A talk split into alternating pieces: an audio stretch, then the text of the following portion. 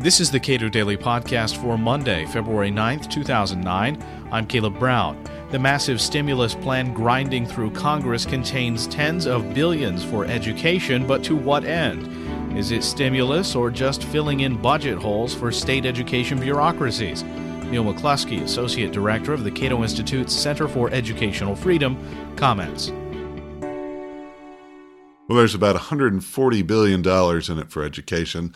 Uh, the biggest chunk of that is about $75 billion that will go to states specifically for K through 12 education to kind of do what they want with. Then there's around $6 billion to increase Pell Grants for higher education. There's about $13 billion to add to No Child Left Behind. There's about $15 billion for the discretionary use of the Secretary of Education. So there is a gigantic chunk of this stimulus that is earmarked for education. And it's all supposed to be used in the first year or two after it's passed. The problem always is they'll pass this, and then in two years or three years, they'll propose, well, we'll spend less money now. And invariably, the people in education will say, well, this is going to be a huge cut because in previous years we got X amount. And so even if this was intended to be sunsetted or stop when we have recovery, it won't because that's not how budgeting works. Budgeting works by special interests saying, we used to get this, now you're trying to give us less than this, and we want this back. And there's a perfect example in education.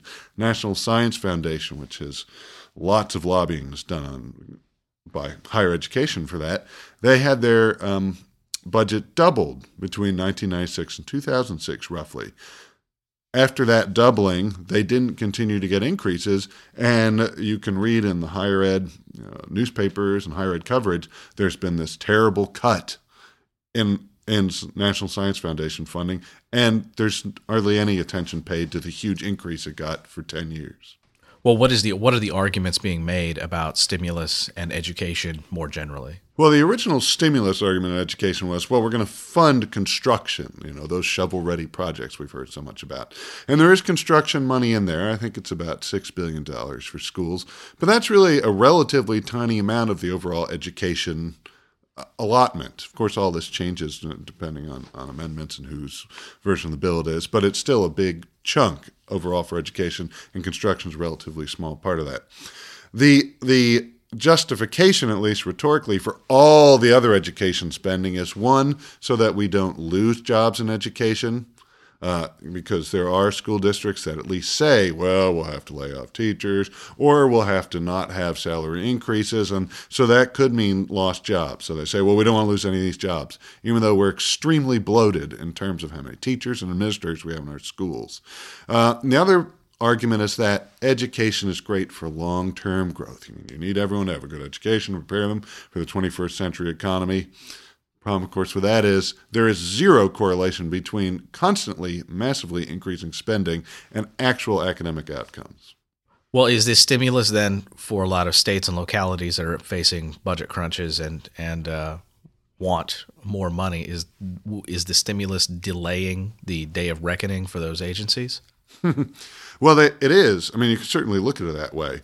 If by day of reckoning you mean that at some point they might actually have to make some cuts to their budget the fact of the matter is, education, if you look in every state, if you look at the per pupil expenditure nationwide, it's constantly gone up in in very in real dollars. I mean, adjusted for inflation, it's gone up significantly over the decades everywhere.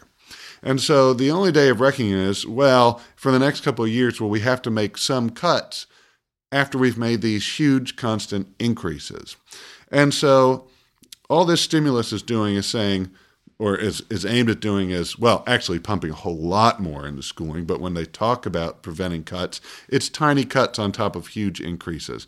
And so there, there is no day of reckoning. And that's what education really needs is someone to make them work for their dollars instead of just giving them dollars because they're good at politics.